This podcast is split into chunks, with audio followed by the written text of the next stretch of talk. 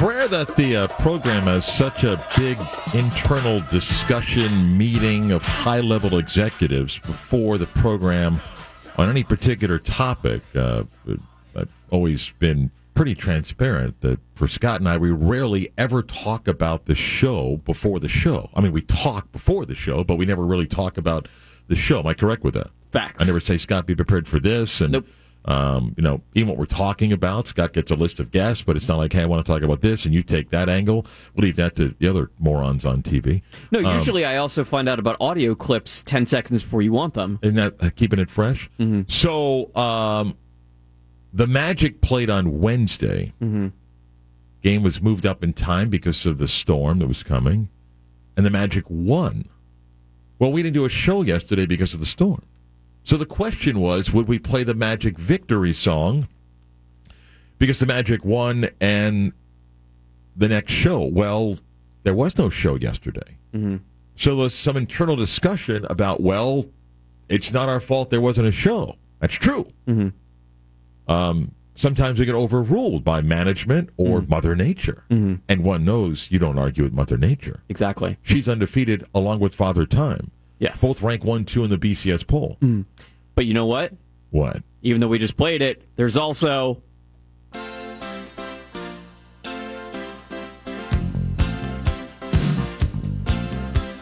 Am I missing something? no. I this was the one that I was going to play. Oh, so this was the normal song that you Yeah. had in the. Okay. Well, I look. Maybe it's a compromise mm-hmm. because a very interested party was curious if we'd be playing the Magic Victory song. A So- newshead. A newshead was Yes, that would fit into your category. Uh, so we did play the song. It will not be played the rest of the day today because the team didn't win last night. correct. Well, there was no game last night. Hey, you know, life's about compromises sometime. If only Washington was focusing on that. But anyway, there you go. Happy uh, Friday. Are you okay? I'm uh, good. From the yeah. storm and I'm, everything? I'm all good. right? Yeah, yeah. Yeah? I'm good. Okay. Did a Got spin spin class last night. Went to the or spin class this morning. Movies last night. What'd you see last night? Black Panther: Wakanda oh, Forever. okay. How was it?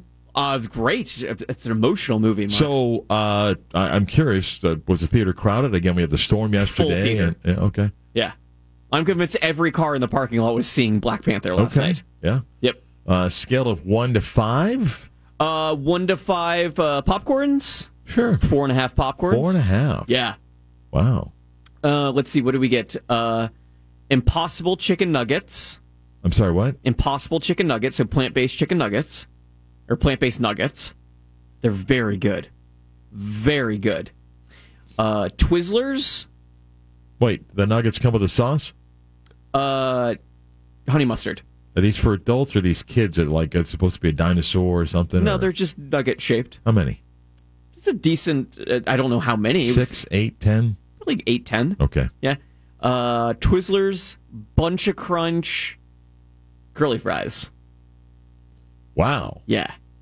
Load it up. This uh this sounds like uh twenty two sixty five. It uh, it was it was not Not meaning more or less. more. Ah. Yeah. Okay. All right. Well. And then, uh, good previews. Uh yeah, good previews. Yeah. It's, it's seen them all Okay. already. And then really good spin class this morning. Uh huh. Yacht Rock remix. Oh, I would have liked that. You uh, I bet I would have liked that. I I th- th- that was like I wouldn't mind that music track on the flight today. Probably wouldn't mind listening to that. I mean, I could send you the I could send you the playlist, but it's like it's not like the usual yacht rocks. Like You Can Call Me Al is in there. Mm-hmm. Not really sure that would qualify, but it's like the same kind of vibes. Is it the song or like a mixed uh, a montage of songs? No, it's just kind of Like, like, if you find a way to mix, You Can Call Me Al with Christopher Cross sailing. I'm in. no. It was more uh, like a remix of "Ride Like the Wind." Oh, Uh, a remix of Easy Lover, Uh-huh. a remix of Head Over Heels. huh? like remix, like Pitbull got a hold of it. Uh, No, Oh, no, no.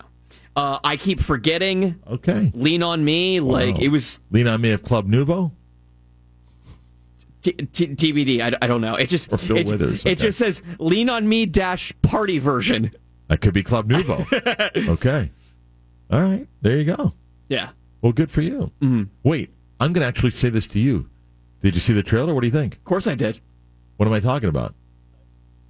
John Wick four. Yes. Yes. Are you proud that I saw it? Yes. It was only on the Twitter timeline. I go, all right, I'll click it on and see. it. Looks good, doesn't it? Well, for you people that follow that, and, Uh-huh. and, and I know a lot of people do, and, and I would imagine if you're into the John Wick movies, and yeah, it's pretty cool. Yeah. The thing is, me and O'Donnell have been talking about this. Uh huh. Nope, not gonna happen. Why not? Because I didn't. I, I- saw the first. I didn't see two or three, and it's just I you know. You don't have to. eh, yeah, it's got to be special. I mean, it was like it was like three years in the making to go see Top Gun. I thought we kind of agreed that Mission Impossible: Dead Reckoning Part One. When is that? That's next summer. That seems like you know. A year plus from when we last saw the movie, it seems like a good time to do it. true, again. yeah, sure. Seems like a good time to do it again. Um, okay, let's see. Yeah, like I said, we had a little bit of storm, just debris and, and stuff like that. Didn't lose power. Mm-hmm. That's good. Hopefully, uh, everybody is safe and and uh, stuff like. Oh, by the way, last night on Mm-hmm. Night Talk, okay, Gus Malzahn, we do a a, a Frank Gay ask the qu- coach question of the week, right? Mm-hmm. Last night's question was, "Do you like popcorn at the movie?" Oh, okay.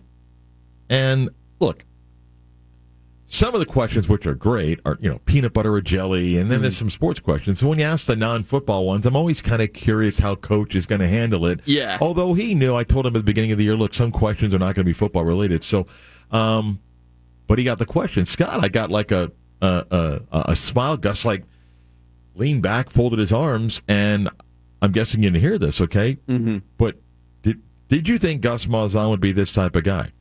He goes, he likes to get big popcorn with butter and milk duds, Oh, and he's a ate some popcorn, go to the milk duds, come back to popcorn, finish off milk duds. What's your thoughts, Gus Malzahn, milk dud guy? would not have imagined Milton. But as we talked about after Halloween, milk Underrated. duds are very underrated. Underrated. Yeah. yeah, yeah. Gus is a milk dud guy. Like it. How about that? Yeah, I like it. Might work that in the broadcast tomorrow. You should. Did you then bring up to Gus uh, when we went to the movies and we saw the individual leaving the movie theater with a overflowing tub of popcorn? go. Yeah. I didn't bring that up to Gus. I didn't have time to work that into the conversation, so I, I yeah, I, I left that one out. Sorry about it. Um, all right, we got stuff to get to on our program uh, today. Uh, J.C. Carnahan on high school football, and again adjusting schedules because of the storm. We got games that are going to be played tomorrow. Got games we played early next week. It's been that kind of year in high school football. He'll preview uh, the very busy weekend that will be of the high school football playoffs getting underway. Uh, Richard Hale's going to join us. We'll talk um, uh, with Richard about a variety of topics. It's got sports and law, including the news of the district attorney and or the Attorney General of the District of Columbia filing the lawsuit against the Washington Commanders as well as the National Football League. So we'll get to that uh, with Richard uh, coming up. Mike O'Donnell started the college basketball season. Mike did the UCF UNC Asheville game last week, or earlier this week, I should say, and uh, some other college basketball and some NBA notes that we'll get to with him. Preview of UCF Tulane, the big game uh, of our teams in the state, the only ranked matchup uh, and a big one in the American, which we'll have tomorrow for you, beginning at 1.30, kickoff set for 3.30, and all that and much more coming up on um, the program. Um, I had one other thing. What did I, did I write down to tell Scott? Um, mm, I don't know. Oh, I did have people texting me mm-hmm. Wednesday night and even into yesterday because now people are paying attention to the meteorology things that we've talked about Yeah. why it takes two guys in front of the screen to describe mm-hmm. you know the storm and then the random third person off to the side Yeah, uh, Tom, I'm Right. I got a couple of text messages of friends like you know what i hadn't noticed it now they all the only do thing it. they notice. it's just a random third person on the screen like hey take it serious i got two guys on the screen and there's a random third person off to the side we mean business right now yeah yeah I mean, didn't watch a second of any coverage. of what The storm. okay Yeah. That's fine.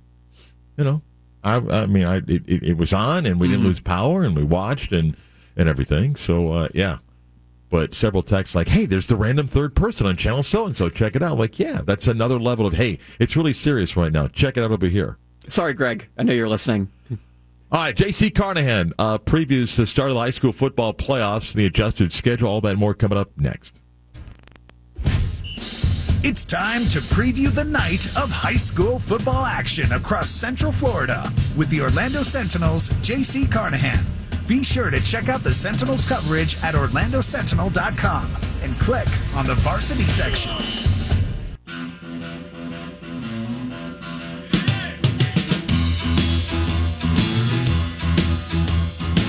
When it's all said and done, a song like this, the Roadhouse Blues by the Doors, somebody, maybe I'll be the guy that just buys this guy a good hard drink when it's all done because he's been working his butt off covering all these games and schedule changes and everything. J.C. Carnahan of the Orlando Sentinel. Uh, good morning. How you doing? good morning. I tell you what, man. Uh, just another another day, another week in the life, man. It's been it's been uh, you talk about the Roadhouse Blues, man. It's been a rocky road throughout the season, man. Uh, you know the playoffs kick off this weekend. I say this weekend because we have just one game tonight. Uh, honestly, I woke up this morning. I didn't even re- you know realize it was Friday. To be honest, man. So, uh, but here we are, man, ready to roll. Let me do this before I get to uh, you know what the brackets came out and some teams that maybe got left out. Can you share? Uh, what this week was like and the decision uh, uh, to move games and the difference of Saturday or Monday. And I know you've been communicating with a lot of people. What was all that like? Uh, it was pretty hectic, to be honest with you. And I think that the, from the, the, the coaches I, I communicated with, there was a lot of um, there was a lot of disappointment. I think from their point of view when it comes to uh, getting guidance from the Florida High School Athletic Association uh, because uh, they just decided, hey, uh, to let the school districts and individual schools figure out how how they wanted to uh, you know proceed with with postponing and all that kind of stuff. Um, some coaches uh, preferred, hey, we have an extra week between the end of the playoffs and the state championship games. Let's just push the playoffs back uh, one week, start the first round next weekend instead of uh, you know uh, you know scattering the playoffs in terms of some playing on Saturday, some playing on Monday. We do have playoff games scheduled to be played on Monday. I'm hearing that uh, potentially the the the second round for those games will be then on on next Saturday instead of a quick turnaround trying to play on Friday. But um, some concern, you know, just just going into games this weekend was okay. Well, certain parts of the state not dealing with uh, the storm, they can continue practicing uh, throughout the week. Where teams here locally, Orange County, Seminole County, and so forth, they were not able to practice. Uh, you know, going into uh, the games this weekend. So no school means no extracurricular activities, no practices. Um, so it's going to be interesting to see what these games look like Saturday night, and of course then on Monday as well. Um, when the brackets came out, what are some things that jumped out at you about matchups, uh, shift in the rankings, and who got left out that has an argument? Well, you know, it's funny because after after after the dust settled, I mean, I was surprised uh, to see that uh, Hag, uh, excuse me, Harmony um, got a number eight seed in its class. Uh, they ended up beating a St. Cloud team that that got an actually an, an additional win added to its record. We'll talk about that a little bit later. Uh, because a certain team in the area had to forfeit, so that gave St. Cloud a win, which may have helped Harmony get the number eight seed in its class. Uh, Horizon, we talked about Horizon being a second year school. Uh, they lost three tough tough matchups to uh, Edgewater, Jones, and Wekiva they were actually left out of the playoffs uh, with a seven and three record. There's there's some other teams who had uh, six and four, seven and three records that had some arguments to uh, be in there, but I think it comes down to your strength of schedule, uh, the kind of competition you played against, and how that uh, factors in in terms of the unknown uh, uh, uh, calculations that uh, we have for the playoff rankings. Um, but but for the most part, everything pretty much played out as planned. Uh, West Orange dropped to a number two seed in its class because it lost by two points last week against Osceola in a game that, you know, they had a quick turnaround after playing on a Tuesday. Um, but, uh, so everything, you know, all the teams that, uh, I felt deserved to be in, uh, got in.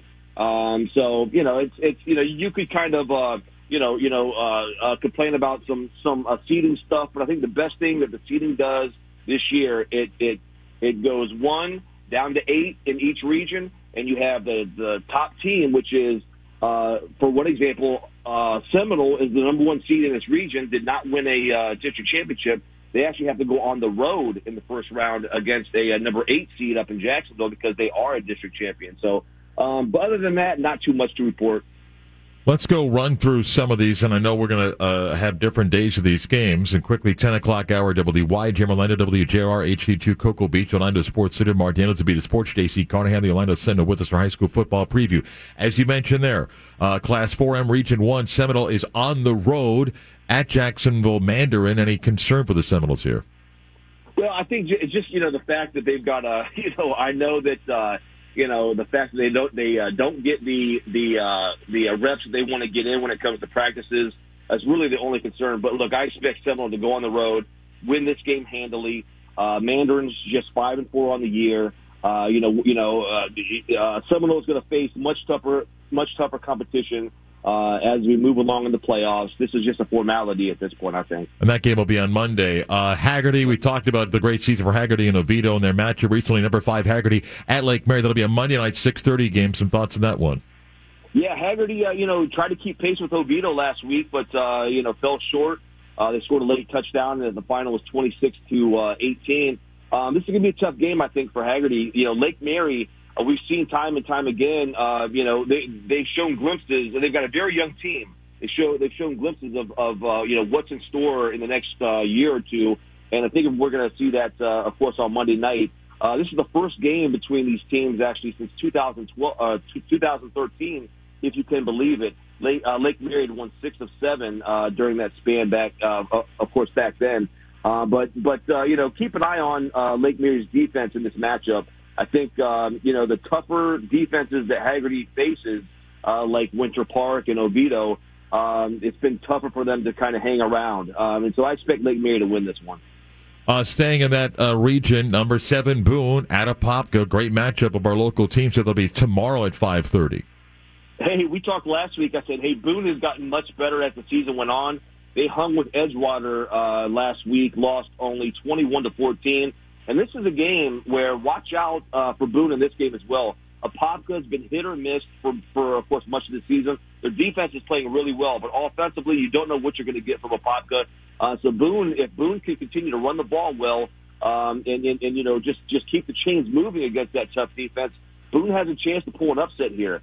Uh, so watch out for that game. Winter Park's playing really well. They'll host Lake Brantley in a Monday game at 7 o'clock. This is a weird situation where these teams actually played last week. Winter Park won it handily. Um, and, uh, you know, I expect them to, you know, to go ahead and get it done once again. Of course, uh, tonight, last week's game was 34 to 13. Uh, Winter Park's defense, as I mentioned, kind of, you know, as, uh, of course, talking about Hagerty, is only allowing eight points per game this season. Uh, this is one of the better Winter Park teams, uh, more well-rounded Winter Park teams that we've seen in recent years. It reminds me of the team that reached the region finals uh, just about three or four years ago. We got to say Olympia in the playoffs here. Olympia is the eight seed in Class 4M Region 2. They'll play at Tarpon Springs East Lake tomorrow night.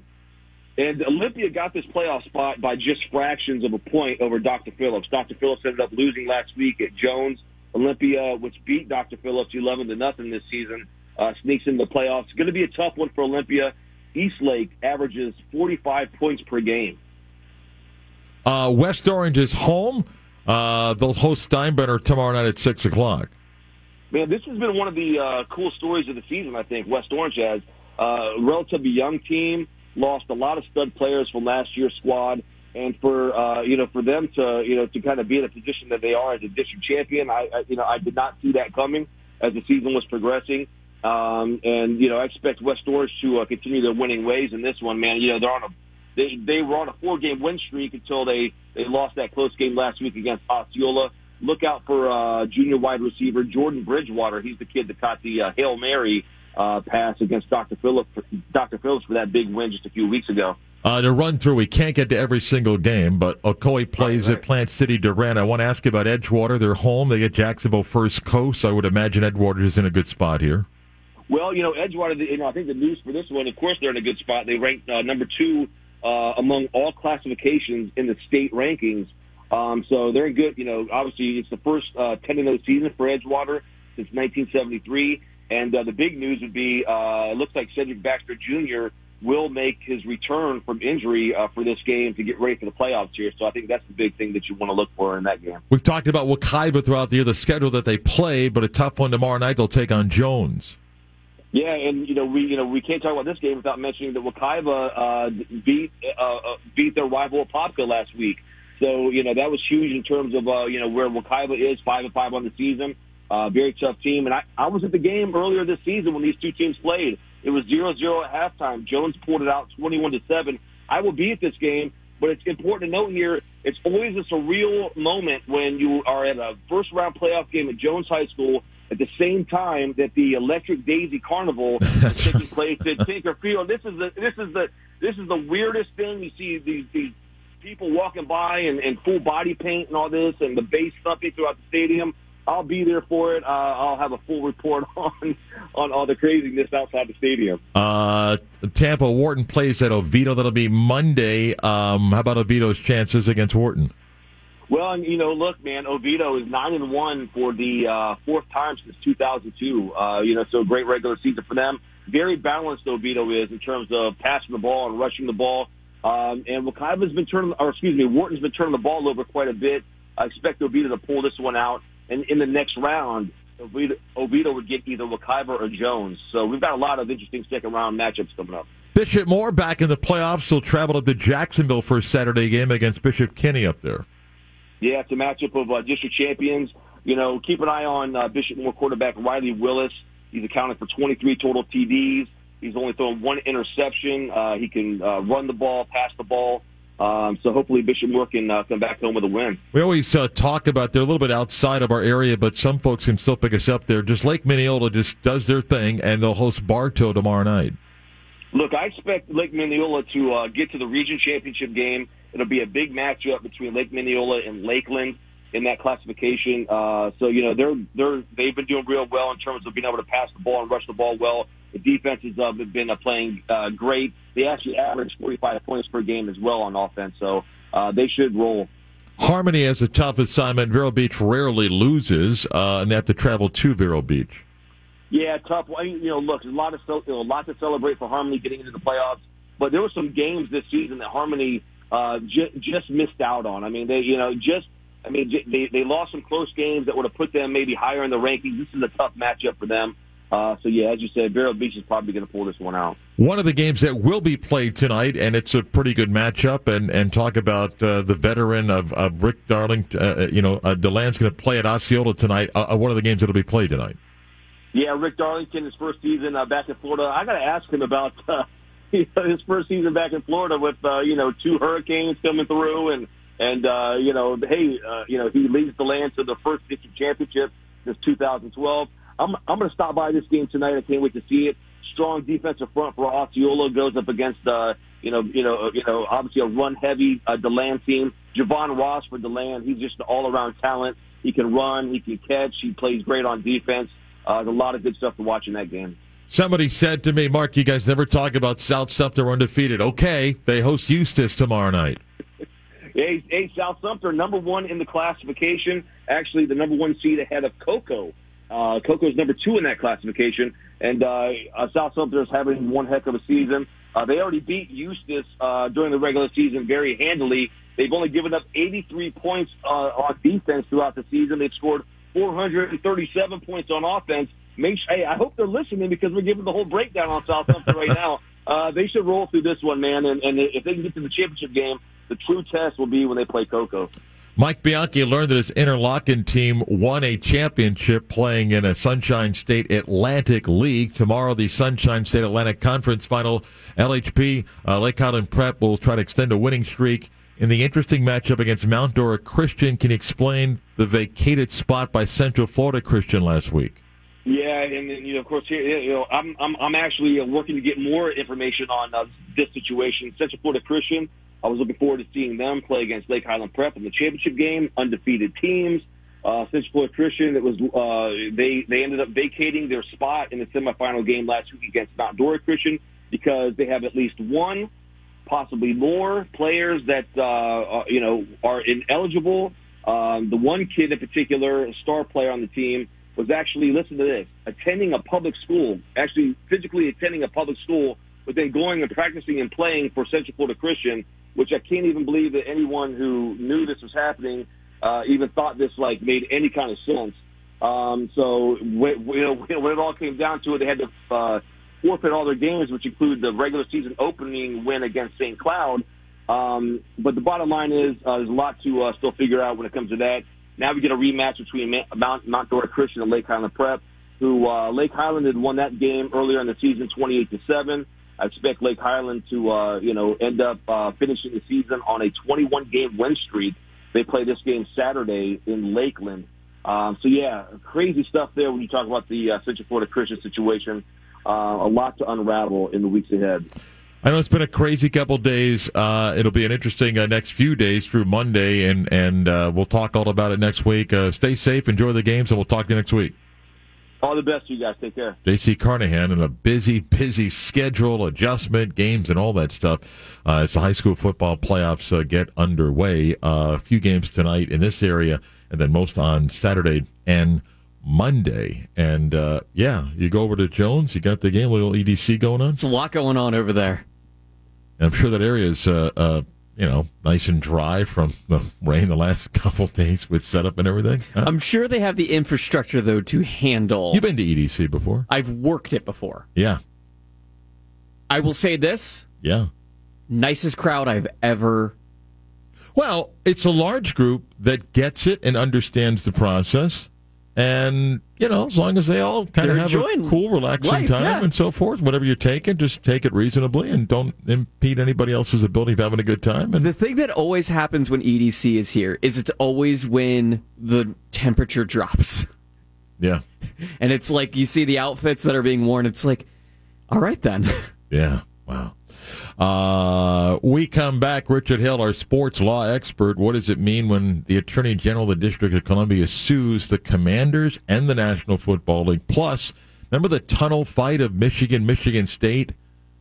One Michigan State player's attorney has a different version of what happened. Whatever you think the video says, he wants you to know the real story. Richard with details of that and more next. Time for this week's Sports Law segment. Brought to you by Hale, Hale and Jacobson. Find them online at hhjlegal.com. That's hhjlegal.com. Richard Hale, our sports law expert. Hale, Hale and Jacobson is the firm online at hhjlegal.com. Richard, good morning. How are you? Doing well, Mark. How are you? My I'm, thoughts and uh, prayers go out to everybody out there, certainly, uh, especially our friends over on the coast. Yeah, and uh, be safe. And if you have any issues, of course, Richard team is there for you that uh, they might be able to help you out with. Yesterday, the district attorney, uh, or the attorney general, I should say, in the District of Columbia, filing a lawsuit against the Washington Commanders football team, the NFL, Roger Goodell, suing them all. Um, some kind of wonder is this a PR move or what? What do you make of what uh, this suit's about? Yeah, so it's an interesting case because it deals with a lot of uh, law school facts that we talk about uh, in terms of jurisdiction and, and who has jurisdiction over what and what type of case can they bring. Important to note that the um, uh, the attorney general. This is not a criminal uh, suit that's been brought, um, and most people would would think that this is a civil lawsuit. And, and the the uh, basis behind the civil lawsuit is that the Washington Redskins, or I'm sorry, the Commanders at this point, um, along with the NFL, have colluded into duping the fans, uh, the fans there in the greater DC area, um, that they've hidden behind all of these allegations of uh, sexual misconduct in the workplace, harassment in the workplace, and that the NFL, who had pledged to do an investigation, really isn't doing much of an investigation. It's all a show. And in doing so, they're, you know, essentially they've tricked the consumer, the consumer being the, the, the fans there in, in the DC area, they've tricked the consumer into thinking that everything's above board, everything's legit. There was some wrongdoing, but the NFL's, you know, investigating, they're going to do their part. When in reality, that's not true. When in reality, this is just a, um, a parade. It's just, a, you know, a, to put to uh, put a face on all of this conduct, and and the, the NFL is a part of it. And so there's allegations of collusion, um, collusion being one or more parties uh, that have attempted to do this. So collusion between the club and the NFL uh, that goes along with the the numerous uh, violations that have occurred. So when you talk about liability here and what they need to prove, obviously they're going to have to prove that these allegations are true, uh, that it's not just speculation, that this isn't just sour grapes from ex-employees, that there was misconduct going on. And then you have to prove up your damages. Well, in this particular case, if you are able to prove uh, that one violation occurred, um, then there is a, a, a penalty or punitive damages for each violation. And so uh, when it comes to the damages side of this suit, if you are able to prove up each each and every violation, then there is a monetary award associated with that or monetary penalty associated with that. And that's where this case can really bite back. It can really hit the pocketbooks of not only commanders, but the NFL. What's the realistic end game? We've often talked about cases where parties don't want to get to court. We kind of settle, but I, I, I mean, what's the end game here? Well, I think the people, uh, it, you know, the lawsuit represents the people of D.C. And, and the people are fed up with the the, the sideshow that has become the Commanders. Um, and, and this lawsuit finally gives some teeth to that. And and so um, what they want is there is transparency, and, and I think that's what this lawsuit gives us that maybe we haven't had in the past is we can finally be transparent about what really went on uh, and and what the NFL is doing about it. Uh, right now, the fans are frustrated because they feel like this club is going nowhere, and the the leadership team, the management team, uh, is really just kind of toiling in, in mediocrity and, and has been for years. And, and they'd like to see um, you know, what's behind the curtain. This lawsuit gives them the chance to do that. So where other lawsuits might be put in place for leverage, you know, this I think truly is an effort to uh, give the folks what they want, which is uh, a look behind that curtain, see what's going on, and uh, the discovery phase of this case will be will be vital to allowing that to happen uh, because it's really going to expose some of what's uh, some what the commanders have been doing and to, to whatever extent the NFL has been involved. It's almost two weeks ago. Uh, people saw the Michigan Michigan State altercation in the tunnel. A few different videos, and look, clearly looks like you've got Michigan State players that are attacking Michigan players. But we have a Michigan State player with an attorney that says there's a different side to this and a different uh, person that may have started it, blaming perhaps Michigan. It's just an attorney's statement. We haven't seen a suit or any charges filed. What's the game here? I think the game is to get out ahead of it and to make an effort to show that there are two sides to every story, and maybe the side that was depicted on some of the tunnel cams that you and I discussed a week or so ago it isn't the whole story.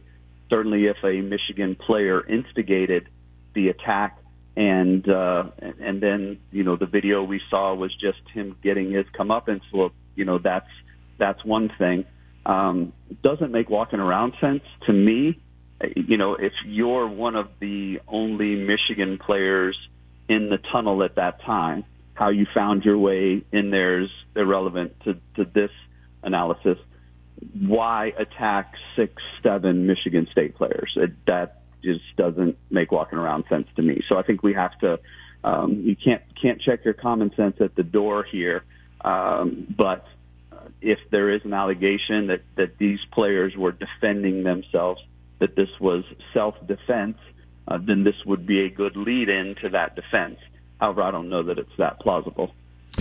Um, penny saved is a penny earned, and sometimes people know if you go to a casino, maybe you go to the racetrack and you cash your ticket, and maybe it says it's uh, fifty dollars and twenty cents. You'll take the fifty dollars and leave the twenty cents, which is a cheap tip. But um, sometimes now you go and in the world of trying to make it as easy as possible and maybe even from a standpoint of what is a, a germ free i could take my ticket voucher. I can go to a machine and instead of going up and waiting in line i can put that through. There's a lawsuit now against hard rock that says maybe we're not giving that change back. That change adds up to a lot of dollars and people feel like they're doing something wrong. What do you make of the suit against hard rock and the lost change yeah, I think you made an important point here. 20 cents is not an appropriate tip for somebody that's placing your bets for you. So everybody out there needs to uh, be a little more generous when it comes to that.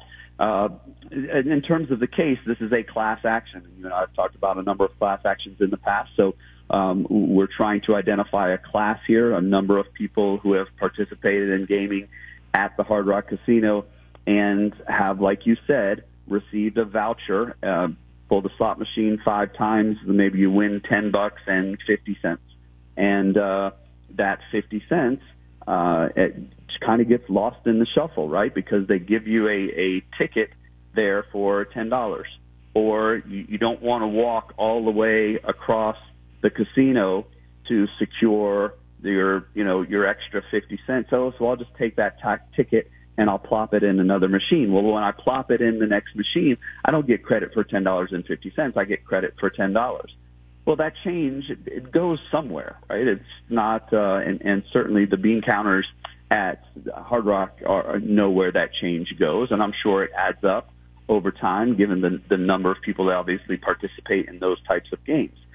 And so, what the lawsuit is saying is, look, you, you got to fix this. You either got to fix it by coming up with better technology to give people the exact amount that they're claiming, or you got to make the cages more accessible so that you, you are more willing to to walk the five steps it takes to collect your 50 cents rather than the 500 it takes to go completely across the casino to where there's a very small cage. You know, we, we all know that casinos do this. The, they, they want you in and they want you playing. It's always tough to get out, right? So you you got to walk uh, halfway across the casino to get to the cage to get your money to get out uh, it's by design and it's an incredibly uh, uh, crafty and, and obviously well thought through. And you know they they're not building those casinos in Las Vegas uh, because everybody's winning, right? So you know that going into a certain extent. This is alleging or it's challenging the casinos to do it a little bit better. Uh, and, and by suggesting that there's a class of people that have participated in this and, and that each each penny, dime, nickel, quarter adds up, uh, you can imagine that a um, you know there'd be a sizable judgment here if the case is able to move forward. Again, it's a class action; these are very tricky, um, but we'll keep our eye on this one. I think. It, I mean, when I read this, my first thought was, okay, then go walk and get the change. But I, I don't know. Like, who determines what's the proper distance for me to walk to get the change? You know what I'm saying? I, I, do, and I think it's an. I, I think what what you're trying to bring about is, is no pun intended. You're trying to bring about change. Yeah, you're yeah, trying yeah, to, yeah. to to make the playing field a little bit uh, more even for the gambler uh, or for the player, so that you can, um, uh, you know, that that it balances out on both sides. I, I think we've all seen those situations where it doesn't doesn't make a ton of sense to us, right? There's one cage in the entire casino for ten thousand people. We get it. Just do better. Right, and I mean, it's funny you bring that up because when my wife and I were in Vegas a few months ago, and at the Bellagio, one of your nicer places, it was, "Hey, where's the cat over there? Where's the other one? No, it's over there. Over there? That's the only one of this massive place." And it's like, okay, I'm not walking for the sixty-three cents and stuff like that. So it is interesting. Rich, yeah, It's in Laughlin. Just make your way out. yeah, right, right, right. Good stuff, Richard. Have a, ni- a nice weekend. Thank you very much. Take care, Mark. All right. Uh, good stuff from Richard on a variety of topics. Um, still to come, Mike O'Donnell joins us. Little step back three basketball segment. We'll get to that next. Time now for Step Back 3 with MOD on the beat of sports. No, I I don't have street credit. The guys around me have street cred. Mike O'Donnell is our basketball expert. We talk on Fridays, uh, what we call a step back three segment, and uh, what's happening in college hoops, a little bit of the NBA as well. Uh, good morning, Mike. How are you? Fantastic. How are you doing, Mr. Daniels? Uh, I'm good. Uh, Scott learned this morning that I watched the trailer to John Wick 4, and he thought, oh, is that the movie? Where I, and I said, no, no, no. It's got to be like, you know, mega, mega movie. He said Mission Impossible. I said, when he goes next summer, I said, that seems like that's the right amount of time for us to spread out when the three of us go to movies. Having seen, you know, Top Gun months ago, you know, I think maybe next year that allows the year plus to go by. Your thoughts? So I think for Mark's sanity, I would agree. I'll go on Mark's side for this. we do need to spread some time. Uh, I will say though, John Wick four looks unbelievable. Um, it's not Top Gun level in terms of anticipation. Um, however, the new Mission Impossible movie, yeah, Top Gun level anticipation for sure. Wow. All right. So, Yeah. Scott, plan now, okay? Done. Yeah. Done and done. Tickets purchased. We don't even have to buy. Tickets. Yeah, well, we're going back where well, we're just walking in. Yeah, I'm, that's what I'm doing. Yeah. yeah. By the way, I, I, I mentioned to Scott earlier last night on our UCF football radio show. Gus Malzahn, I learned Mike. Uh, Gus is a large popcorn with butter guy and milk duds. Into the bag. I, don't, I, I mean, he- says popcorn, then milk duds, then popcorn, then finish the milk duds. I didn't have Gus as a milk dud guy, and I think milk duds are underrated. Duds are very good. Milk duds are tough on the teeth as Yeah. you get older, though. But as a kid, you you can go to town on those. I am still uh, a junior mint apologist, but interesting by I find it really cool, and I like the idea of going popcorn, milk duds, popcorn, milk duds. Yeah. You get the sweet, you get the salty. Yeah. Well done. Yeah. Well done, coach. Yeah. Uh, you were there, part of the uh, ESPN Plus broadcast team with a good friend Austin Lyon, and uh, UCF opened up against UNC Asheville. The Knights missing three starters that didn't play for Johnny Dawkins' team. Not a single player who played in the game had played a minute last year for UCF. They lost in double overtime to UNC Asheville. You were talking about Drew Pember, who lived up to it, going for 40 before he fouled out. I know some Knight fans are like, you can't lose to UNC Asheville. Someone asked you, share some thoughts on that game, why you really can't panic if you're a UCF fan because of who they were missing, and also appreciate a pretty good player on the other team.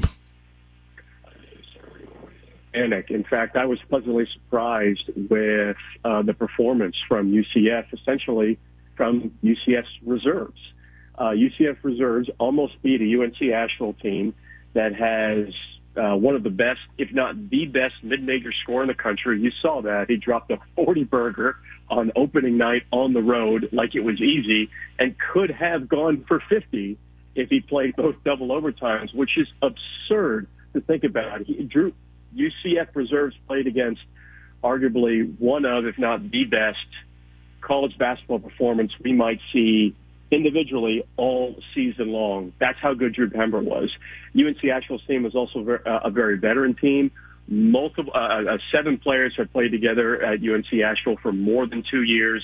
This is the team that will probably win the Big South. And when you're filling out your bracket and you're kind of rolling through names, you're like, oh, I remember that UNC Asheville team. Don't be surprised if you see them uh, in the NCAA tournament. Now, from a UCF standpoint, I mean, you're up 10. You should have closed it out. Um, if you have Darius Johnson, your starting point guard, you probably close it out. You, you understand how to steady the ship. There were a couple shots taken, couple, uh, a, a couple plays defensively that were just um, uh, undisciplined. Right, I'll, I'll put it that way. But when you're when you're Coach Dawkins, you still don't exactly know who everybody is and how you're trying to utilize their role specifically. I thought Jalen Young uh, in particular was better than expected. He was the point guard, lefty, played over 40 minutes uh, in his debut for UCF. I thought he made some really great plays down the stretch and was a, did a, a more than admirable job trying to fill in for Darius Johnson, who's one of the top point guards in the American Conference. Plenty of role players, C.J. Kelly, Brandon Suggs, Ithiel Horton, all brought good things to the table. The star was the freshman. Ooh. I thought he was going to have a big game holy moly was Taylor Hendricks good. Got off to a bit of a shaky start in the first two minutes. He felt a little unsure of himself. And in the full court press, he almost has a seven foot wingspan. He got a steal, driving kick for an assist, and it was almost like the light bulb went on and said, okay, I got this, and dropped 25. And Mark, his uh, two things. Some plays that he made offensively were what seniors do, and some plays he made defensively, one on one versus Pember, is what top senior defenders do. Taylor Hendricks was so good defensively that when they couldn't find an answer for Drew Pember, he accidentally got switched on to Pember about late in the first half and made a really great one-on-one stop. And I looked at Coach Dawkins and Coach, I could see Coach Dawkins saying, yeah, we're just going to have our freshman guard one of the best scorers in the country for the rest of the game. And I thought he did a really good job when he was matched up on Pember one on one. The kid is a star. Uh, he could he could end up winning freshman of the year in the American. He's that good. Yeah, he's really fun to watch. Uh, tonight they get an FSU team that got beat by Donnie Jones Stetson squad. What do you expect tonight? Um, it's going to be extremely evenly matched game. Oh, I'm talking from an athleticism standpoint, from a size standpoint. Um, CJ Walker is probably going to play tonight. And ultimately, what you're going to see is you're going to see a ton of size and athleticism and two teams that are a little bit unsure of themselves on both ends of the floor. Florida State, Mark, uh, they lost to Stetson. I know Stetson hit 14 threes. The Florida State's defense did not look good. Uh, even Coach Hamilton will tell you, we looked inexperienced, we looked undisciplined, and we have to sharpen things up, particularly in the half court, because Stetson guards completely manipulated uh, Florida State's perimeter defense. I mean, they Stetson spread FSU out wide and just drove. And if they, if they didn't get a layup, they got fouled. And if they didn't get a layup or foul, they drove and kicked, and they were hitting threes. It's not like Stetson's going to hit 14 threes every game, but the defense for FSU has to get better. This is a, remember, this is the, you know, Darin Green, who was one of the all-time great three-point shooters in the history of UCF. Yeah, we have to put Mike on hold a second. I don't know uh, what happened. Scott, put Mike on hold and see if we can get back to him. Something happened to his phone. Um, or he stepped into the massive windshield and see if we can call Mike back. Um, we do have coverage of UCF and FSU tonight. Uh, beginning at 6.30, tip is set for 7 o'clock at Addition Financial Arena. Uh, both teams trying to get their first win after uh, UCF lost in double overtime. And as uh, Mike was talking, uh, FSU lost to uh, Stetson.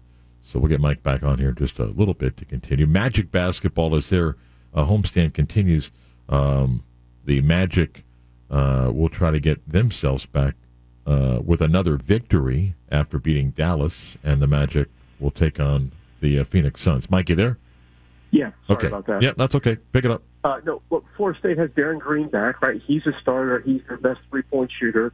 A lot of UCF fans will remember Caleb Mills, who started his career at Houston. Yeah. He's their best individual scorer and point guard and leader of the team. They have a ton of young talent. Matthew Cleveland, uh, Jaylen Worrell. Uh, they have a seven foot four seven, uh, seven foot four center, and Naheem McLeod, and a lot of talent, a lot of freshman talent. They have some transfer talent as well. They're big, they're athletic, and they are fast, and they are going to be incredibly aggressive defensively, but they are not the, the typical disciplined FSU team defensively that we have seen in years past. Coach Hamilton's going to make some adjustments from the Stetson game, but UCF has a real opportunity to steal a win at home against a Florida State team that is missing a couple uh, very highly talented freshmen, as well as a couple uh, uh, uh returning players. Uh, they're FSU shorthanded, really only have eight scholarship players. They got an opportunity to steal a, a win against a uh, FSU team that, when healthy, will compete for an ACC championship. If they have that much talent but they did not look like that against Stetson. And if, if two important things you need to take away from if you're watching the game tonight is rebounding. Who wins the rebounding battle? It may sound very obvious, but Florida State lost the rebounding battle to Stetson, which should never happen. And I believe it's going to be a really tight ball game. So much of this is going to come down to free throws. I don't know what kind of free throw shooting team uh, UCF has. We don't know. It's a one game sample, a lot of new faces. But Florida State is not a good free throw shooting team. And last year they shot 51% from the free throw line, and they went 14 of 27 against Stetson. That may sound very like simple, obvious basketball, but in tight ball games on the road, that's a cause for concern for the Seminoles. Uh, we see these happen sometimes early in the season, and Louisville's trying to re-identify itself. Bellarmine is a school right there in Louisville, Kentucky, that beat them it's the biggest win that they could come up with because they beat the big brother.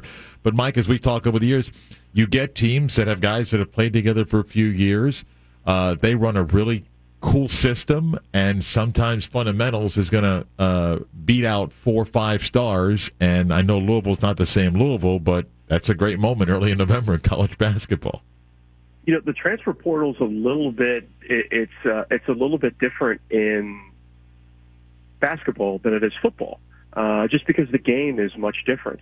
If you talk to any any uh, basketball, you know, uh, Power Seven conference, Power Eight conference in basketball, you know, they, they're very nervous about non-conference games because it's the era of like, well, we have to get players, or we would rather get a sophomore transfer, or junior transfer, or senior transfer than a freshman. We have to mold. We guys know how to play already in college, and we'll just we'll just put them in our system, and they'll take some time to figure out the system and go. You're seeing a lot of uh, low majors and mid major upsets because those teams tend to stick together. The bulk of their roster sticks together, so they understand the system, They understand how to how to play, uh, you know, in rhythm. They understand exactly what their head coach wants them to do. They they understand how to play together in late game situations.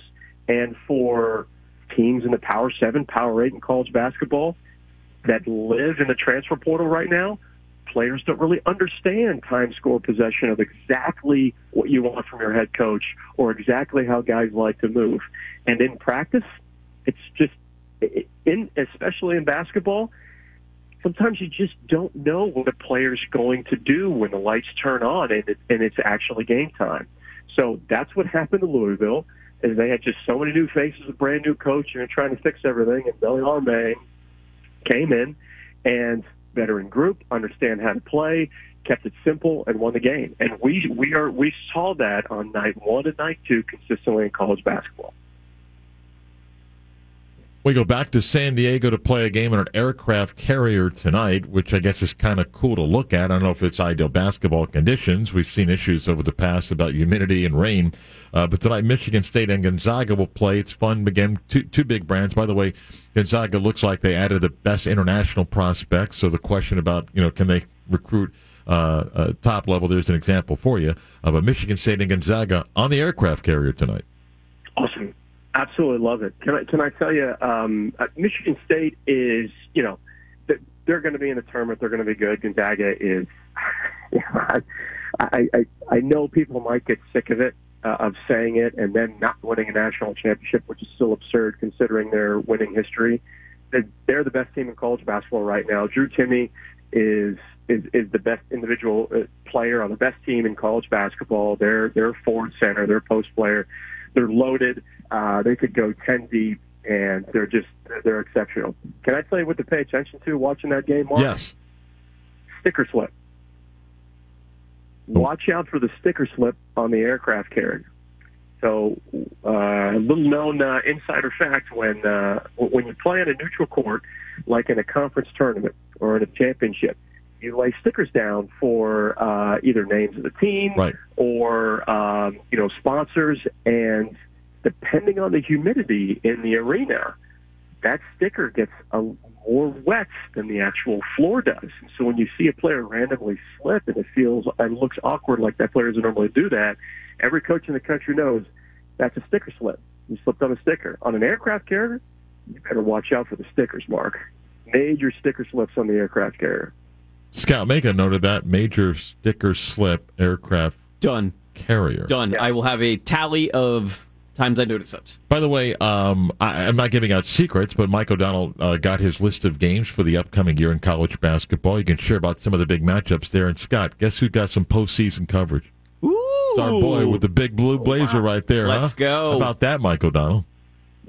I will be sleeping in the uh, the CBS Sports Blazer for uh, for the rest of the year. We're pretty excited. Yeah, I've got the uh, got the Mid American semifinals uh, uh, towards the end of the season, and I'll be doing quite a few uh, West Coast Conference and Mountain West games, uh, including uh, including a couple BYU games as well. So it's uh, it's going to be a lot of fun. Re- really, really excited. I got to go to Malibu and call a Pepperdine game wild. Wow. Yeah. Name dropper there, huh? How about yeah. that? Wow. Yeah. Scott, don't you think that comes with like some avocado toast and some yes. tofu type thing and, yes. and, some weird shake that, you know, you can only get in Malibu? Mm-hmm. Yeah. What do you think about that? Walmart where I can get a couple of rotisserie chickens. That's really what I'm open for. Oh, oh, oh you'll find a rotisserie chicken for 26 bucks. Yeah.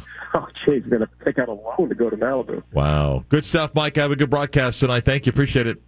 Thanks, Mark. Uh, Mike and Austin will be on the call of uh, the ESPN Plus broadcast of UCF and FSU tonight. We've got the radio coverage tonight. Eric Lopez is sitting in for me. Um, well, where are you going to be? Uh, tonight I'll be in New Orleans. Oh, oh. Text in now. Dinner recommendations. Uh, 50857. You can, but we're already at a place, so. Pick, pick a card. Not there. Uh, no, not there. Uh, but I'm there. Scott Adams is there. Sarah will be sitting in tonight with Taylor Young for the uh, FSU UCF game. 6:30 pregame. Tip is set for seven o'clock. Uh, F, UCF uh, football takes on Tulane. It is the biggest game of the American this year uh, for UCF. It's a huge game to stay on track for uh, a spot in a New Year's Six bowl. But you got to win this football game and then three more after that We'll preview that game coming up 11 o'clock hour. Scott has something to say right now. And I think you've said this before, but they have like a really cool, interesting stadium at Tulane. Oh, it's a great. Sta- it, it, it's it's small. Mm-hmm. Seats. They say thirty thousand. I think it seats less than that. But there's a very narrow space which they built Yulman Stadium Mm-hmm. at, uh, because of everything else built around it. And Tulane, the university, is landlocked. It's in one of the historic neighborhoods Mm-hmm. of one of the parishes of New Orleans, and it's like they sandwich this stadium, the the stadium in there. There's like no public parking around the stadium at all. Uh, but it's really cool from a broadcast standpoint. You're literally right on the field, um, so it's a it, it's a quaint little setup that for Tulane to get a crowd of 27, 28,000, it makes it you know really really loud, and they expect a packed house uh, tomorrow. Uh, we'll kick off the 11 o'clock hour with Scott and the news next. Let's really do the news. Yes. Now it is time to do the news. But now it's time uh, for the news. 11 o'clock hour, WYGM Orlando, WJRR HD2 Cocoa Beach, Orlando sports leader, Mark Daniels, the Beat of Sports. What up, my news heads? What's going on, Yeah, everyone? yeah. Time for another edition of the news. I'm Scott Harris. That's Mark Daniels. We will run through the top stories in the sports world. Well, you're running. I'm just here cutting it up. Story number one in Mark. Um, hello, what's going on here? The United States women's national team lost again?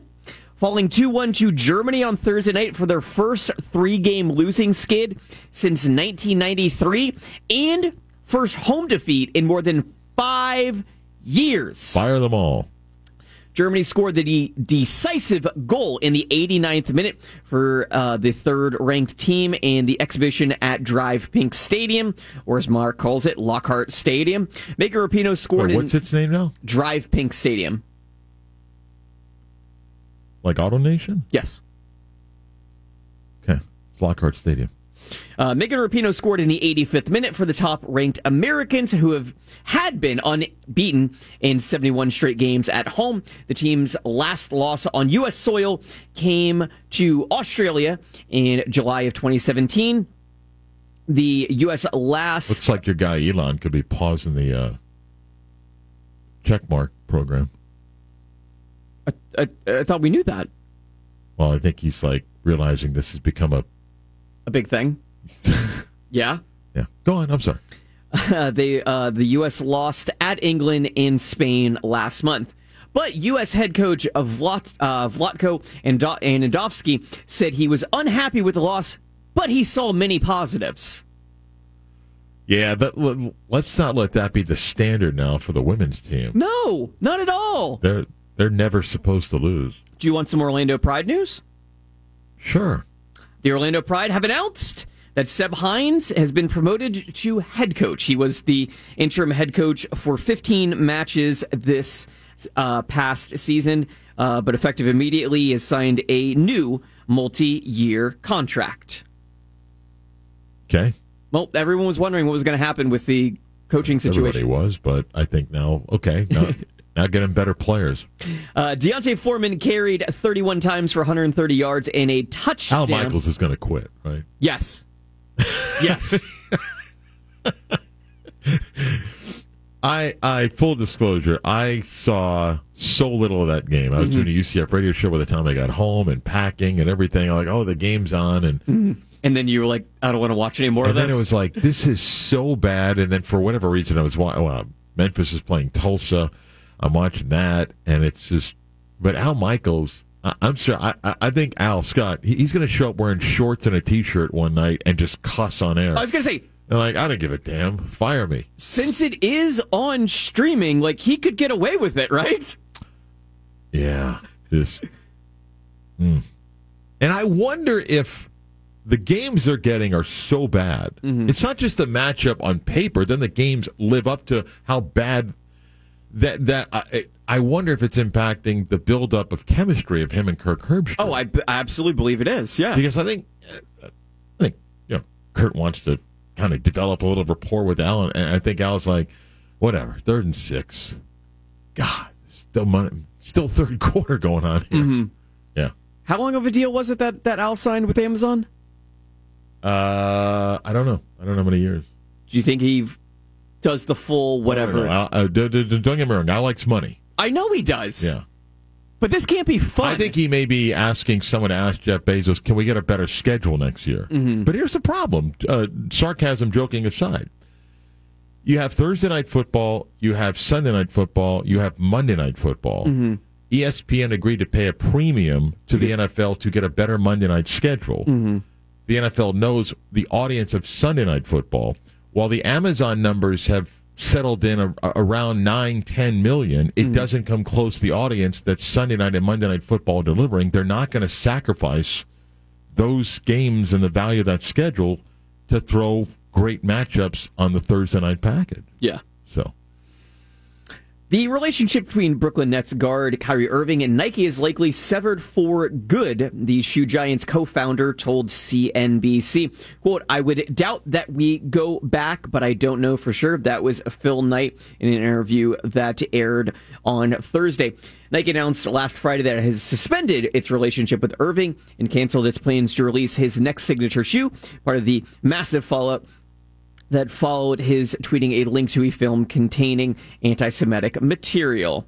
In recruiting news, by the way, uh, Adam Silver did an interview yes, he did. and says, quote, um, he's someone I've known for a decade, and I've never heard an anti-Semitic word from him, or frankly, hate directed at any group. Whether or not he is anti-Semitic is not relevant to the damage caused by the posting of hateful content. It's somewhat of a contradiction of what you just said. Yes, it is. Yes, it is.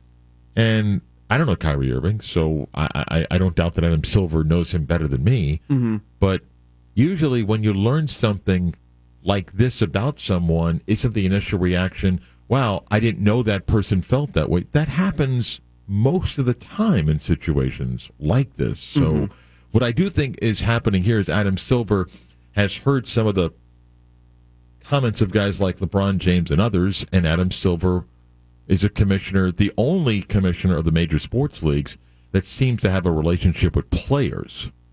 And I think he's valuing that and trying to be a little bit of a peacemaker here while still coming across as I'm a tough commissioner laying the law down.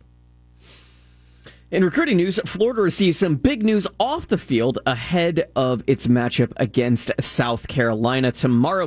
Jaden Rashada, he, uh, the number seven ranked quarterback in the 2023 class, announced on social media that he is backing out of his commitment to Miami and picking the Gators instead. Said he'd been weighing his options for months and ultimately decided to join Billy Napier's Gators and the SEC, conference. Weighing his options for a month, he verbally committed to Miami. Well, maybe he's been weighing it after the fact. Because a verbal commitment doesn't. No, listen, as Mike and I talked this morning, uh, plenty of coaches continue to pursue a recruit despite a verbal commitment, and there's nothing wrong with that. Uh, I will ask you this. I'm going to leave an envelope on the table. If I turn around and it's gone, I know we have a deal. With the Gators now flipping this recruit in their favor, is Anthony Richardson with the Gators next football season? I don't know. I, I, I, I asked me after his next three football games. I'm not a draft expert. We've often talked about all of us thinking we're quarterback whisperers in, in a position that's impossible for the most part to predict NFL success. People that do this for a living and evaluating talent, mostly for like mock drafts or things like that, still think that he's a first round pick. And if the National Football League whispers enough that says Anthony Richardson will be taking the top 15, it probably is in his best interest to come out because it's life changing money. Um, but I, maybe he'll come back. And uh, last story, another uh, soccer story. This uh, came down uh, yesterday morning. Orlando City and midfielder Junior Urso have agreed to mutually terminate the player's contract. Urso's What's going on? I, for everything that I've gathered, and it was in uh, his statement, the clubs, is that it just seems like a personal matter uh, back back home. In, What was the status of his contract?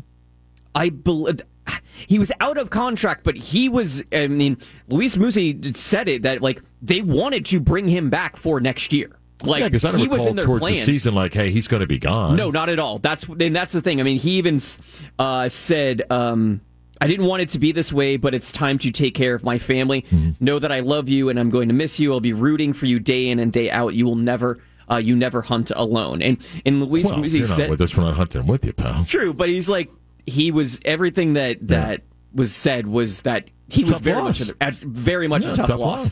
and especially when you look at the other players that are currently out of contract for Orlando City with Mauricio Pereira and Pedro Gallese and now Junior Urso gone. Like that's some leadership, and I know they're talking to the other two players reportedly uh, about bringing them back. Transfer portal. Load up. I mean, Jaden Rashada is not like has he signed a letter of intent yet? Is he available? I mean, the transfer window is kind of a transfer portal for soccer. This is true. a little bit different in the way it's But structured. but I mean, the first bit of uh, off season really begins today because uh, I'm sure you're paying attention to this and will be uh, glued to it. Uh, expansion draft is tonight for St. Louis. uh, and but am I correct? You can only lose one player. One player, yeah. Yeah. You, they could only pick five players total, right. so there's only one player. So you're not guaranteed to lose somebody. Correct. Yeah. Yeah. Does Orlando have somebody that might be Jack Lynn. Um, uh, not Jack O'Lantern? Jack no, Lynn. Jack Lynn is a St. Louis native. Played really well for the MLS Next Pro team for Orlando Can City. they take Dom Dwyer? I mean, I, I don't know if he was on Atlanta's protected list. If I'm being completely honest, Okay. when I when I looked at the top players available in the expansion draft, I'm, he was not on it. Okay. So that's it on the news. Be sure to like, rate, review, and subscribe. This is a five star segment. Please go and leave us a five star rating. That's it. That's it. Uh, Magic basketball tonight against the Phoenix Suns on Sister Station 104.5, the beat. Yes, pregame at six thirty. Tip off just after seven o'clock. And uh, we got UCF basketball against Florida State tonight, 6.30 uh, pre 7 o'clock tip. UCF football tomorrow. It's uh it's military appreciation night at the game tonight, right? Today's Veterans Yes. Day, so yeah. Uh, UCF football tomorrow, 1.30 for pregame. Kick set for 3.30 uh, in New Orleans against the Green Wave of uh, Tulane. We're going to talk more about that with Gary Parris next.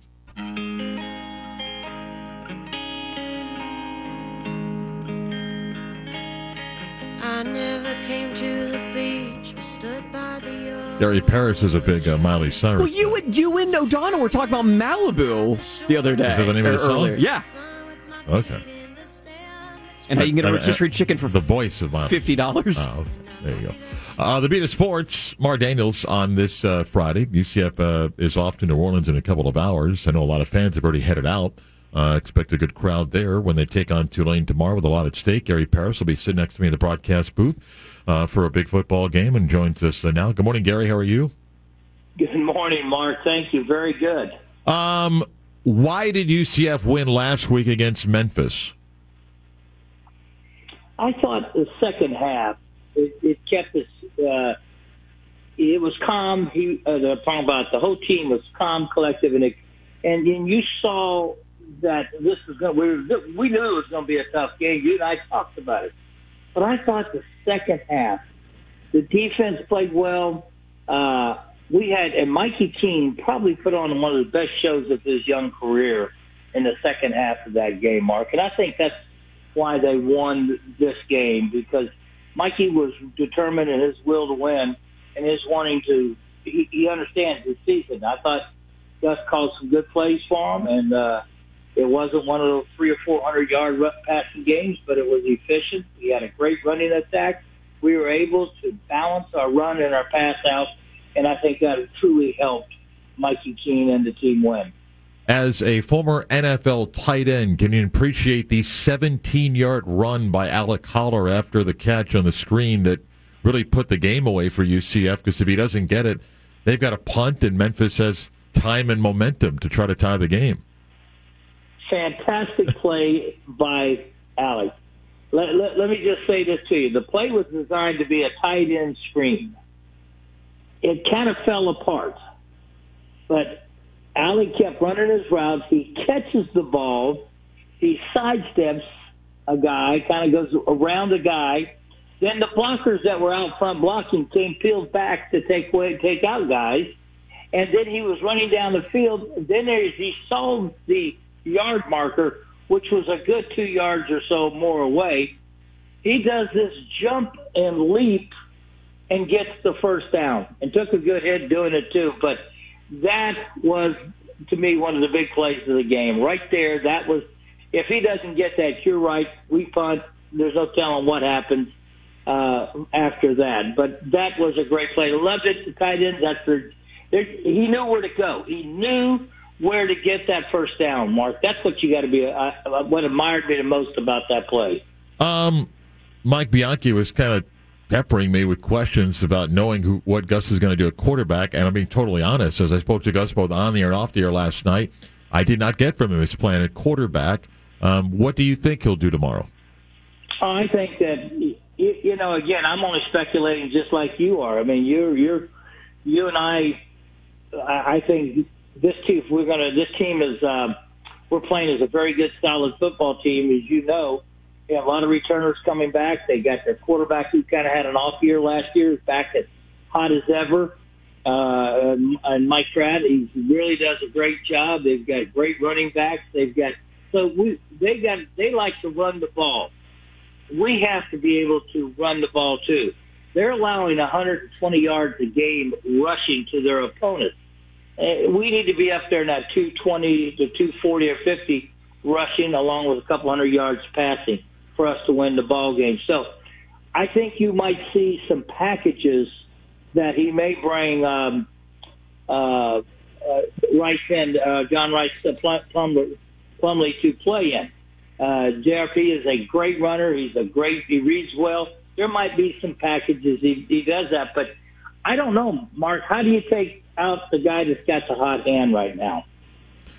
We'll see. Uh, you know, again, uh, he may play both. He's got a pretty good idea about what he um, wants to do. Uh, Tulane's got a good defense here. Two really good linebackers, and as you mentioned, you got to be balanced um, you know, for UCF, the other side, their defense and Michael Pratt, their quarterback, and a couple of running backs. What's important for T Will's defense? They were dinged up. We left the field last week with some guys banged up. We'll see about tomorrow. How about the Knight defense?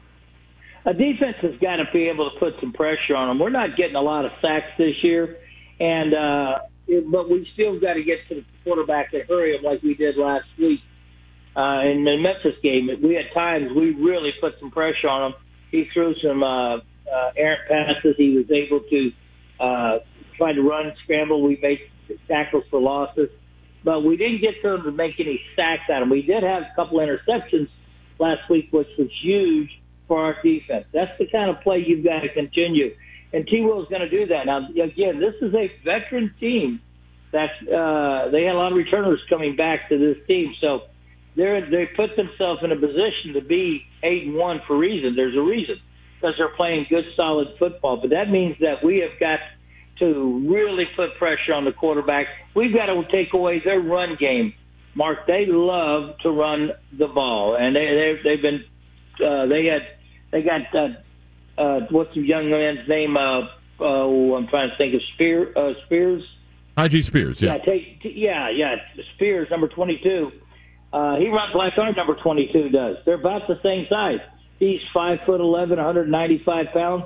So is our 22 is uh, five five ten, 195 pounds. So uh, R.J. Harvey, it's going to be a match right there. But Spears is a great runner. He run, he's rushed for 745 yards, averaging 5.6 yards a carry. He's got 10 touchdowns already this season. And then you throw Michael Pratt in there he's not afraid to run the ball either. So we've got to figure a way to shut their running game down and then put some pressure on the uh, quarterback for on, on third down and long. Um, I, I asked Gus this. I'm just curious your thoughts when you win a game like Cincinnati, how you handle success the next week. Now, you you know you won last week, and, and now you go to a place where this is Gary. This is the biggest game in Tulane in maybe 24 years when they went undefeated in '98. I don't know if I'd say there's more pressure on Tulane. I mean, I mean UCF knows what's at stake as well, but it's always interesting to see you go on the road and, and yet the home team might feel more pressure, even though there's certainly pressure on UCF. There's no margin, you know, it, if you lose here. Uh, it's a good point, and I and I really feel like we're the underdog going in there, even though it's a close spread they call it, but they have, but we're still the underdog. They're the team that uh, uh, eight and one, and then you know we're looking at uh, what seven and two, and, and we're trying to get to, uh, to to the next step. We have to win every game out.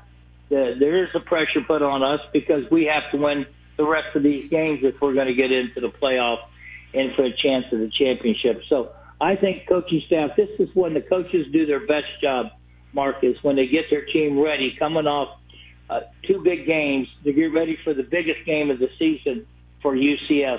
This is when the coaches come together, they unify their guys, and they and they really dot the i's and cross the t's, and try to eliminate mistakes and the penalties and things of that nature. Work on that all week. So, I, and I really feel that we got a good chance to win this ball game. I really do. Uh, 1.30 pregame kick set for 3.30. It's a big matchup. Uh, both teams know what's at stake, and uh, UCF and Tulane uh, tomorrow. Safe travel. See you in a couple of hours. Thanks, Gary. Uh, thanks, Mark. Gary Parris, some insight on the UCF and Tulane uh, matchup. our good friend Jason Siegel, Greater Orlando Sports Commission, Uh, they locked down a pretty big event connected to the Olympics. Uh, we'll explain that, some other news with uh, Jason next.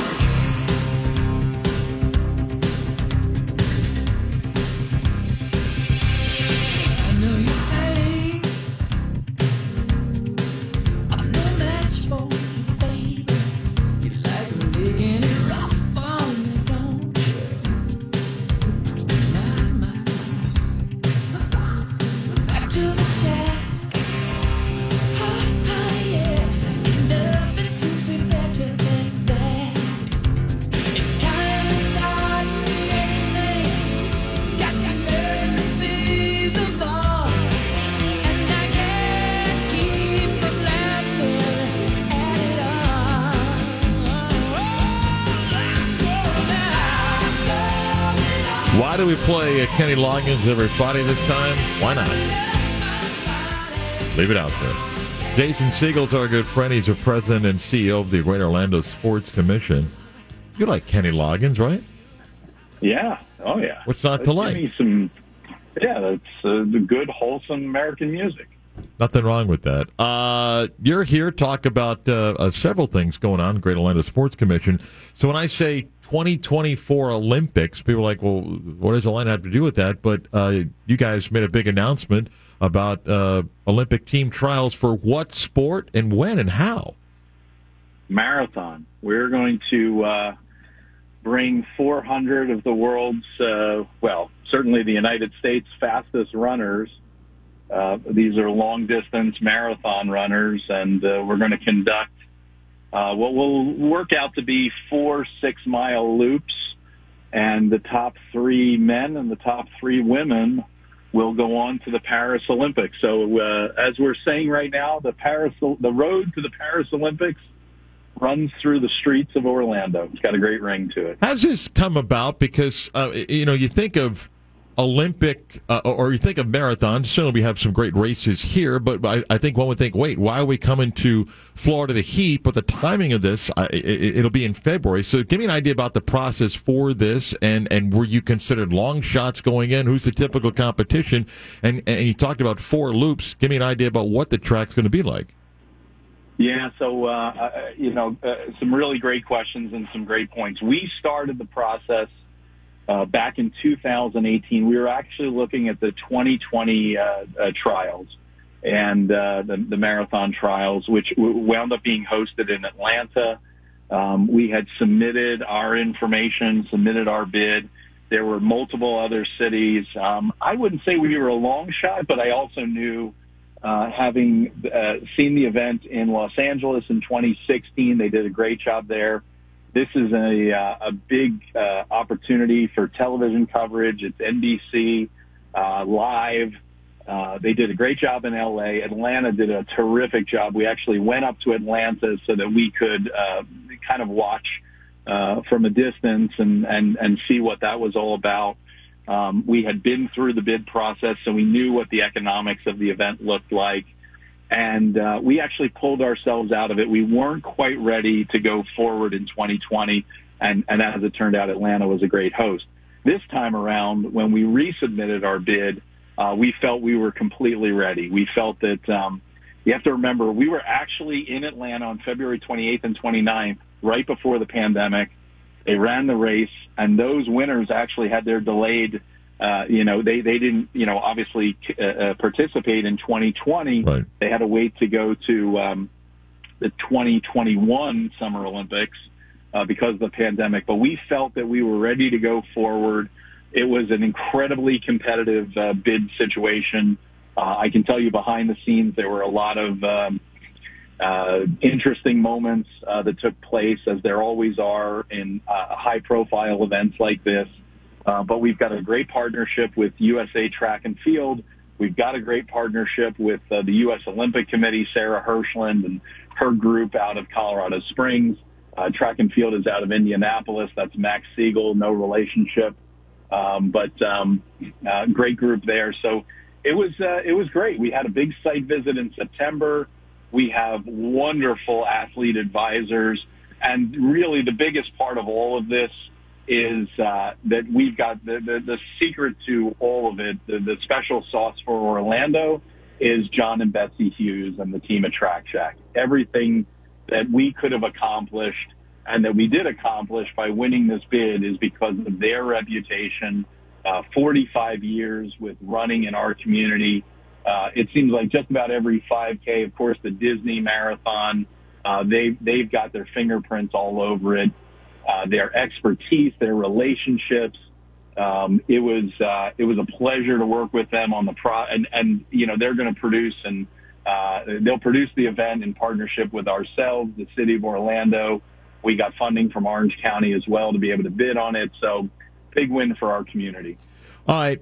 What's the track? I mean, uh, give me an idea of the course because I'm trying to visualize, and clearly that's got to be part of the bid, and, and you want to make it as scenic as possible. It's not just hosting this event; you want people to see it. So, so take me around. What's what's the course?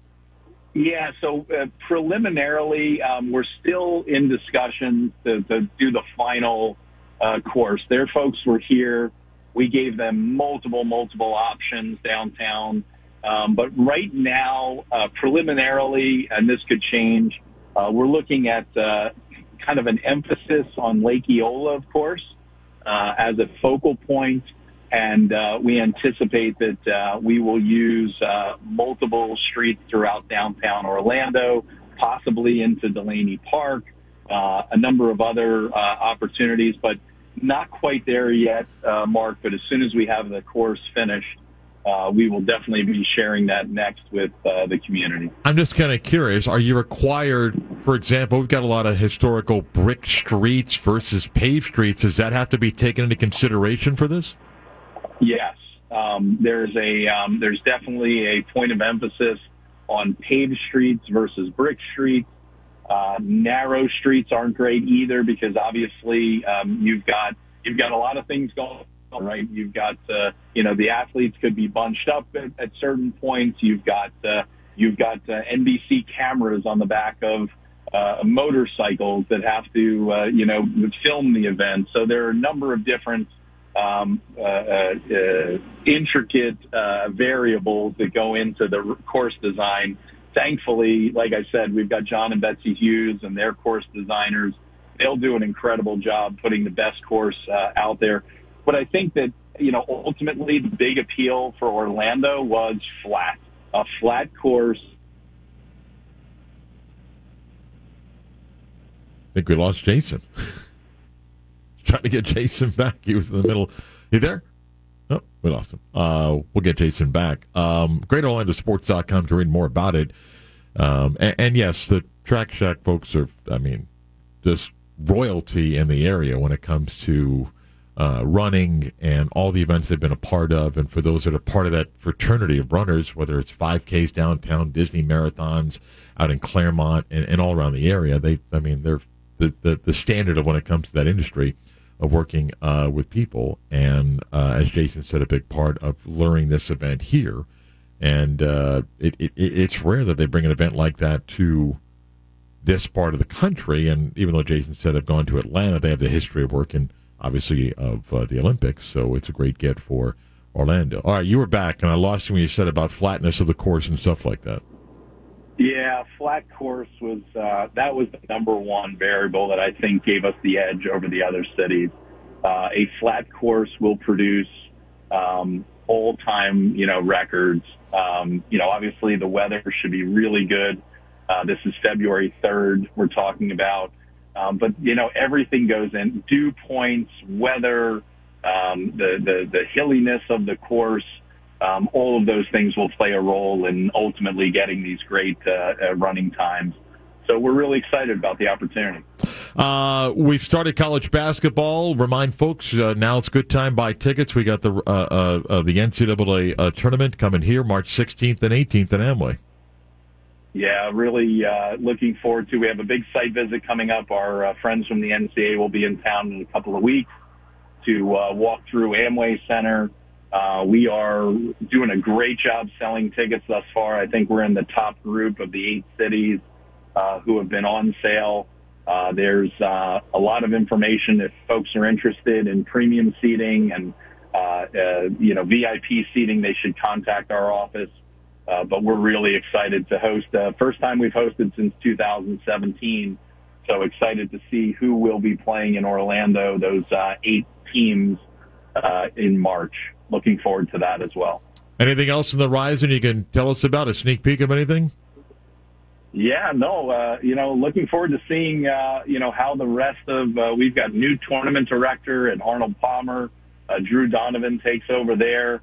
Uh, we've had a number of conversations. Of course, uh, you know, Terrell Buckley and uh, the folks at XFL are taking over. Uh, some really good, exciting information coming out soon about the big LPGA event uh, that takes place. Uh, I'm actually heading to Lake Nona now. Uh, so looking forward to the uh, Hilton Grand Vacations event in January. Uh, we've got uh, in May uh, Division One, Two, and Three tennis national championships all under one roof at the USTA. Uh, really exciting time. Magic, Solar Bears, UCF football. We got to get a win over. We, we will beat Tulane, right, Mark? You got to be confident, otherwise you got no chance. Yeah, I mean, and and I mean, if they beat Tulane, do we immediately slide into the 17-16 spot? I think a win gets UCF inside the top 20. And then again, they have Navy at home next week, then at South Florida. And if they win the next three, they're guaranteed to host the conference championship game. And if that happens, then they'd be playing for a spot in the Cotton Bowl. That's fabulous. Coach Messer, Coach Dawkins, uh, you know, UCF. Uh, basketball underway. It, it, it's just a great time to be in Orlando. Bowl games. I mean, uh, so much going on in the next uh, three to six months. All right, learn more. Go to greatorlandosports.com. You can even read more information on the Olympic trials for the marathon coming up. And yes, the link to get tickets for the NCAA tournament as the regional comes to the Amway Center. I know you're busy. Thanks for catching up. Be safe. Appreciate it. Thanks, Mark. Okay, take care. Jason Siegel, President, CEO of the Greater Orlando Sports Commission. Scott wants to be one of the water guys, right? Yeah. I'm by with a run. And, you know, there you go. He took mine. Throwing cups of water. We got a problem with a guy in Fifth Street. Why? He's just throwing water at people right now. hey, I thought I told you to hand him the you. Yeah. That guy. Yeah. That's kind of neat to think about what the course might look, you know? And being the runner that I am, asking about, you know, the uh, surface conditions, Scott. you know? That's true. You are in. Are you in these site meetings? no. No, but uh, I'm not speaking as an experienced runner. There is a difference of the brick roads versus flat surface, and for those that sometimes have knee, ankle, and leg problems, you know the difference sometimes of running on some of that stuff. All right, we come back. We'll put a wrap on the Friday show next. Time for the latest news, gossip, trends, and off the wall stories. Trends. Ooh. That's the craziest thing I ever heard. What do you got this weekend, Chief? Uh, let's see. Uh, got a UCF football game that Scott I'm producing is tomorrow. Producing tomorrow's UCF football game. Uh huh. Nervous? Very, honestly. Yeah. Chris Vasquez, our producer, is going to the Packers Cowboys game in Green Bay because he's a Packers fan, Cowboy fan. So Scott is producing, and I mean, you've produced everything, uh, you know, but you're nervous for the football. I am. Yeah, a little bit of a bigger challenge a, here. There's a lot six, more six involved. and a half hour broadcast here, mm-hmm. and lots of elements and mm-hmm. things to record and uh, in-game email to send to yeah. people because you got highlights and stuff. crazy post game show format with us traveling and everything. Yes. So yeah. wow. I was And- kind of like, please let it have been a home game. No, it's a road but game. now, but now you get to hear the banter of the crew. I heard a little The, bit of the, this. the, the off the air stuff. I heard a little bit of this the other day when I was shadowing Chris. Yeah. So I'm I'm excited. I am nervous, but it's like I mean, I, like you said, I've done basketball, I've done baseball, so I'm I'm familiar with producing a game. Right. So Just a lot more elements. A lot more one. elements, yeah. Yeah. All right. Well, it'll be exciting, huh? And I mean, if it starts going bad, I'll just leave. Scott, what? Scott? I don't know. He's not there. Call. We called. He's not there. I don't know what to do. No, I'll leave you guys on though, so at least you're on the air. Ah, okay. Okay. There you go. No, I, I uh, I've got that. Uh, so yeah, I've got that to look forward to. Okay. excited. Okay, there you go. I, I get Uh, to hang out with you. I get to hang out with you a lot coming up. You know, the show five days a week. I'm doing the game tomorrow, and then I'm doing the game Monday night, the UCF basketball game. Yeah, yeah, yeah. yeah we got UC basketball tonight against FSU. Six thirty tip at seven. Uh, uh, the Magic and the Phoenix Suns will be on uh, one hundred four point five. The Beat. Uh, Six thirty tip at uh, seven o'clock as well. So yeah. Anything else you got planned for the weekend? Are we doing an overtime today? Do you have time to do an overtime today? Sure. Okay, then we're doing an overtime today as well. We'll do a Beat of Sports overtime uh, today. Um, I'll get some things to chat about uh, with that. So yeah. Any movies planned for the uh, for the flight? Any podcasts downloaded? So the airline we take, they do have a little bit of a online app. Mhm. They do offer some movies. Mm-hmm. Would be nice if they maybe updated them to some maybe newer stuff. What is it like? Network, Pretty Woman, Um, Untouchables, have uh, what was the the last Avengers movie? Avengers Endgame. Yeah. Oh, okay. Did you watch it? No. Oh. Oh, by the way, Black Panther uh, Wakanda Forever. It's the 30th movie. Now is your time to get in Get in on what? on the franchise. To on the the Marvel. si- first- you got to watch the first 29 Okay. to understand the story. All right. Okay. Uh, that's it. We're out of here for the week. Thanks for hanging out with us. Miss any of today's show? Download it. Listen on demand for you or any of the interviews. You can find it where you get your favorite podcast. Just type in uh, the Beat of Sports. It's Veterans Day today. Take a moment and uh, thank someone that helps uh, protect your freedoms. Okay, whether they're with us and shake their hand and thank them, and think of those that uh, uh, died for us, and um, at least make good use of Veterans Day. Other than for some, hey, the bank or the mail's not coming today, so. Uh, and we always end the week reminding you do something kind for someone who doesn't expect it. They'll appreciate it. You feel better about yourself. It's easy to be kind. Work at it. Have a nice weekend. Uh, do a little Beat Sports overtime on Instagram Live. Otherwise, we'll see you back here Monday. Scott produced on Martinez, the Beat of Sports.